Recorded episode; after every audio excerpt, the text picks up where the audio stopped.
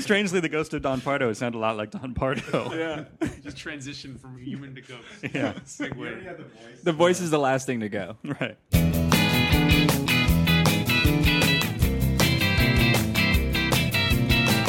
Today on Alphabetical, it's a taste of honey.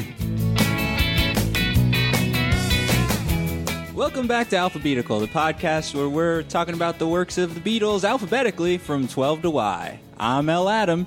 And I'm John Valdez. And I'm Pete the Retailer. I'm Alex Robinson.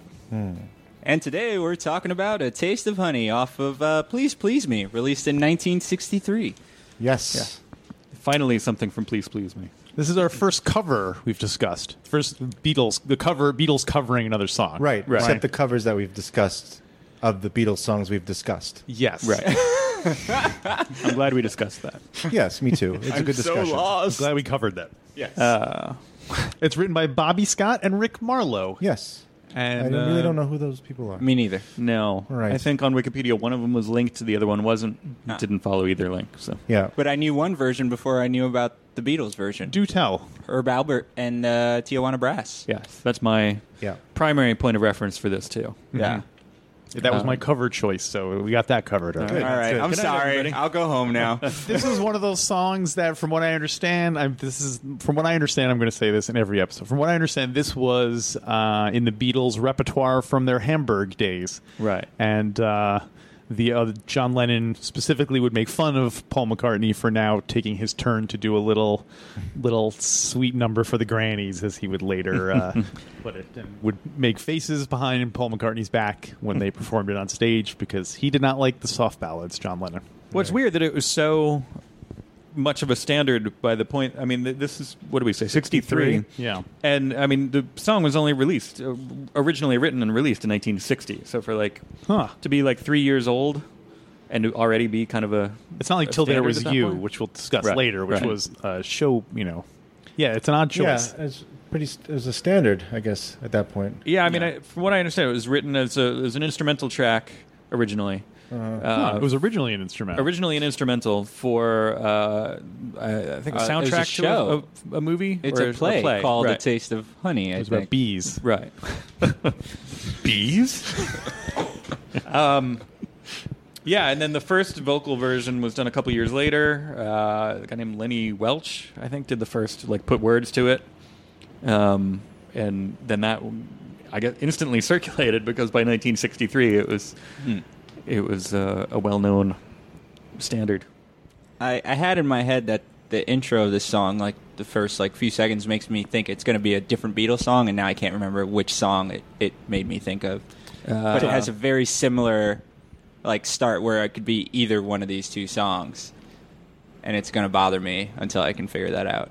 I'll get back to you guys at some point. Please get back to us. Uh oh, I think I broke Pete. Well, it just starts with them saying "a taste of honey" with two Yeah. harmonies, right? Uh, no, it's something like off the White Album, right? I, I, I can totally picture. You get what I'm saying, though, right? I can totally picture confusion, but yeah, maybe when we, when we get to that yeah. in a year. I'll be or like, so. hey, remember that time? Yeah. I was confused. Would help if we played it. No, Probably not. Not on the show. I mean, that would make it worse, probably. I'd just be thinking about it. Let's Hmm. let it constantly. happen uh, naturally, and then and then when when we get there, well, let's act naturally. Yeah. But like when we get there, we'll play this clip of this show, so Oh, yeah. people remember. Yeah. and it'll be Oh, okay. magical. Yeah. yeah. Yeah. So for now, we'll just let it be. Oh, boy. Exactly. Uh, I gotta say, I'm not particularly fond of this one. No, Yeah, I It's agree. kinda That's one of a those shame. ones that I think probably- we all don't like it. especially in contrast to the uh, like the energy of the Herb Alpert one, which I'm Yeah, far I more prefer that familiar one. with. Like Yeah. that one, it, you know, it, it has a a kick to it. It's got a beat to it, and this one is just kind of it's a little mopey and a little you Yeah. know, sweet. Like especially. I don't know if it's out of Paul's range or if he's just not comfortable in that, but he's like, "Honey," like in a Well, he's the also way that he hits sick. those. This this was that legendary recording session Uh huh. where they recorded like ten tracks. Yeah, uh, the 11, 11th of February 1963, recorded "Please Please Me" in one shot. Yeah, The whole wow. and, album, um, tip to and I tail. think they were all like sick, and you know, especially John. like, you know, we'll get to this twist and shout later, but like, this is that was the last of the evening, but um, but you could tell Paul's got like he's like stuffed up. Hmm. Um, Yeah. But yeah, I mean that doesn't add to the energy, and I, also I don't know like if Taste of Honey was I, I think it was something that they sort of pulled out at the last minute just to Fill have out. another track. Yeah, Yeah. right. to fill out the album. Like do something that they were familiar with, something they played live a lot. So Yeah.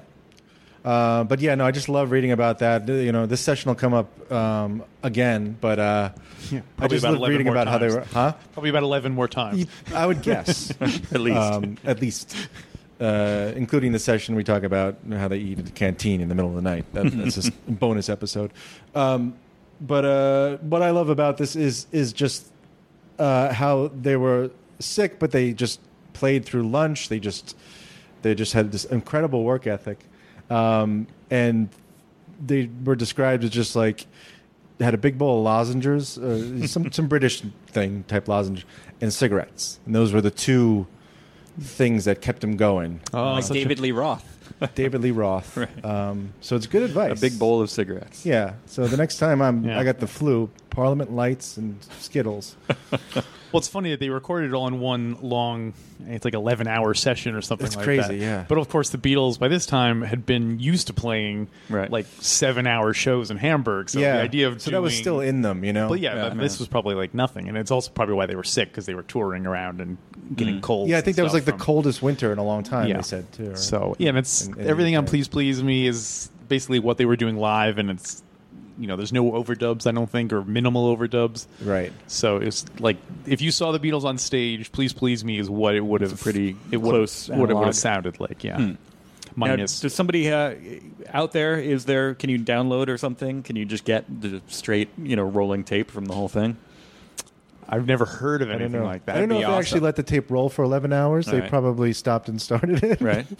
as a recording engineer tends to do. Yeah. But um, but maybe they, they could have had like a hard disk or something, a hard disk night. a hard disk night, Hmm. just sort of s- sort of capturing the the Uh, ambience.